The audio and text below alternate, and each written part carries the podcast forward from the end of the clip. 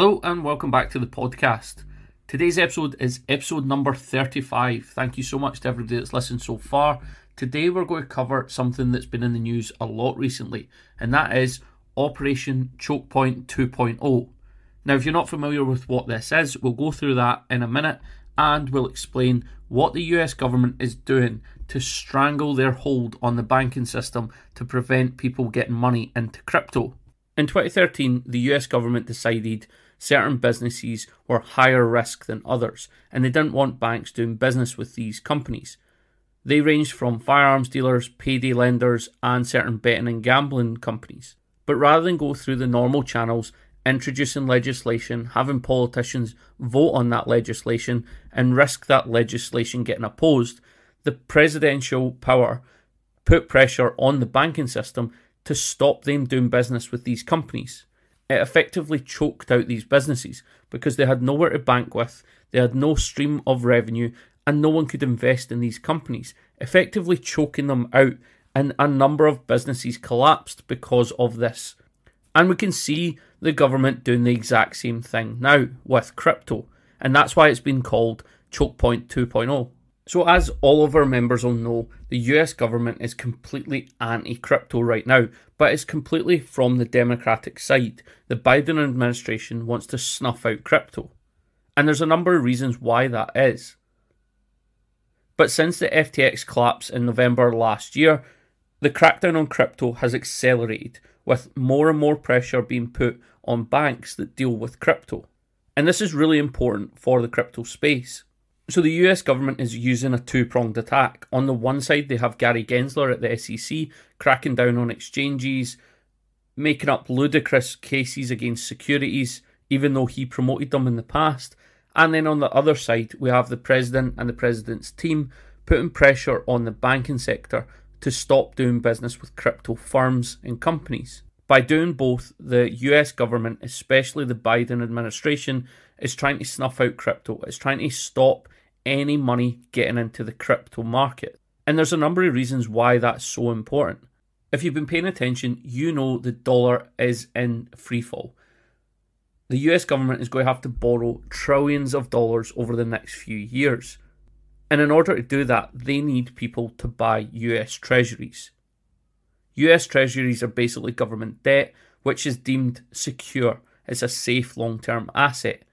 Now, we know that's nonsense. A five percent return on a U S Treasury bill when inflation is over five percent, it's seven, eight, nine percent, is the worst investment ever. However, the U S government needs people to buy those treasuries in order to create debt. China and Japan are some of the biggest holders of U S treasuries, but they've stopped buying at the same pace they used to, and they've actually started selling U S treasuries. So who's going to pick up the slack? It's going to be the U S banking system, and it's going to be U S investors. But if U S investors know they can get a better return and a better investment is crypto, then they're going to put all their money into the crypto markets and stop putting it into the U S treasury. That is going to be a big problem for the administration that wants to print money, create debt, so they can keep spending at a ridiculous pace. We've also seen the pace at which the S E C moves. The Ripple case has been going on since twenty twenty. It takes years to get anything done. But on top of that, Congress is now so balanced because the Republicans had such a midterm victory that they now control large parts of the government. In order to get a bill through, it needs a majority vote. And anti-crypto bills probably won't pass in the U S government because there's a lot of pro-crypto, pro-Bitcoin senators and congressmen. On top of this, whether you like the Republicans or not, the Republican Party stands for small government. It stands for government getting out the way, let the free market decide. If a crypto company wants to start and it's successful because the free market spends money and it grows from strength to strength, then let it happen. Let the government get out the way. Republicans believe in as little regulation, less rules, less government intervention. And that would be a benefit to crypto. It's exactly what Bitcoin and crypto wants. Yes, we need some regulation, but not over-regulation. And the Biden administration know this. They know if they introduce any bills or laws that they might not get voted through. So what they're doing is they're exerting pressure on the banking system. They're basically saying to banks, if you do business with crypto entities, exchanges or businesses, we're going to investigate you. We're going to put you under duress. So banks don't want that. They don't want that stress. And also, because the banking system is so fragile at the moment in the States, they can't risk not being bailed out if something goes wrong. So they kind of need to play ball with the U S government. You may also remember that the three banks, Silvergate, Signature and Silicon Valley Bank, that all collapsed in March this year, were also crypto-friendly banks. Silicon Valley Bank, for example, was the number one crypto V C bank. But since the turn of the year, the U S government increasingly put regulation in place to make it harder and harder for these banks to do business with crypto companies. Basically, what they did was they prevented banks from banking crypto companies, which then slowed down the crypto innovation. Crypto companies couldn't get finance, and it made it very difficult for crypto firms to get money in and out of the system.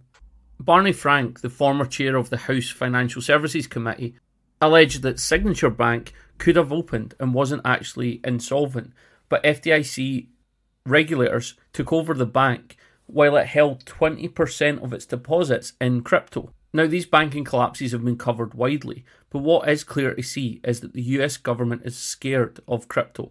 It's more and more worried about the impact of crypto, but the only reason it's so worried is because it has to protect, one, the traditional financial system, and two, the U S dollar. If you've seen anything from the banking crisis in the States right now, all that's happening is small banks are closing down or going bust, and they're being bought over by J P Morgan, Goldman Sachs, Bank of America, all non-crypto friendly banks. These banks are absorbing all these deposits, and all that money they're absorbing, they're going to put into U S treasuries to fund the government's debt over the next five to ten years. And that's exactly what the Biden administration wants. It wants complete control. But all the U S government really is doing is strangling crypto from America.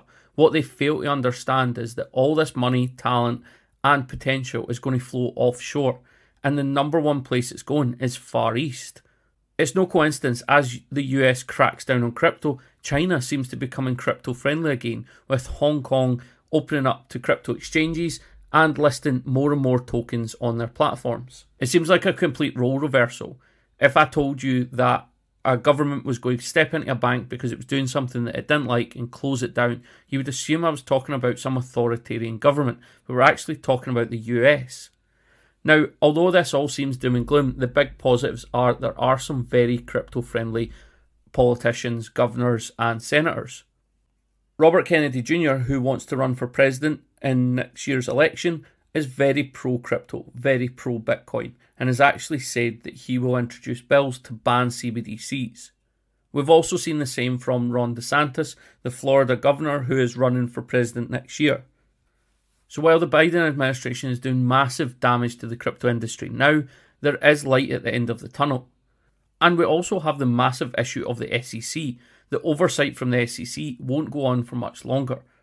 A number of U S politicians are starting to wake up to the oversight Gary Gensler is putting on crypto. Next week is going to be a massive week in the crypto industry, with the recent action against Binance, Coinbase and the looming Ripple deadline for the Hinman files. The U S government has to make a decision soon. It either bans crypto or it embraces crypto. It's also funny to see the more the U S pushes crypto away, the more China embraces crypto. Will this force the U S government to make a U-turn? Could Gary Gensler actually be about to get punted out of the S E C, and could the U S switch to being pro-crypto? I think that's probably unlikely. The Biden administration wants control. They want all this money flowing into U S debt, and crypto is just an avenue for getting the money out.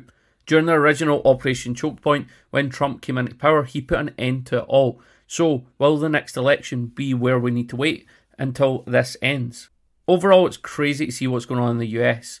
A country that was famous for the American dream, civil liberties and freedom is actually one of the most authoritarian places to live in the world. Cracking down on banks that do business with companies they don't like, hurting everyday investors that invest in a product because they don't like it even though they maybe backed it a few years ago. We see with Coinbase, they allowed Coinbase to go public in twenty twenty-one, and then two years later they've now sued them for unregistered securities. all at the same time that China seems to be waking up to crypto. It feels like we're getting closer to the point where a decision has to be made in the U S, and hopefully it comes sooner rather than later. One thing is for sure, Bitcoin and crypto will be a massive focus and topic of debate going into the next presidential election. Regardless of what anyone says, that can only be positive for the industry. Okay, so that's my podcast trying to explain what Operation Chokepoint two point oh is. It's basically the U S government trying to choke off any money flown into the crypto space by even going after the banking sector. Thanks very much for listening. I'll catch you again soon.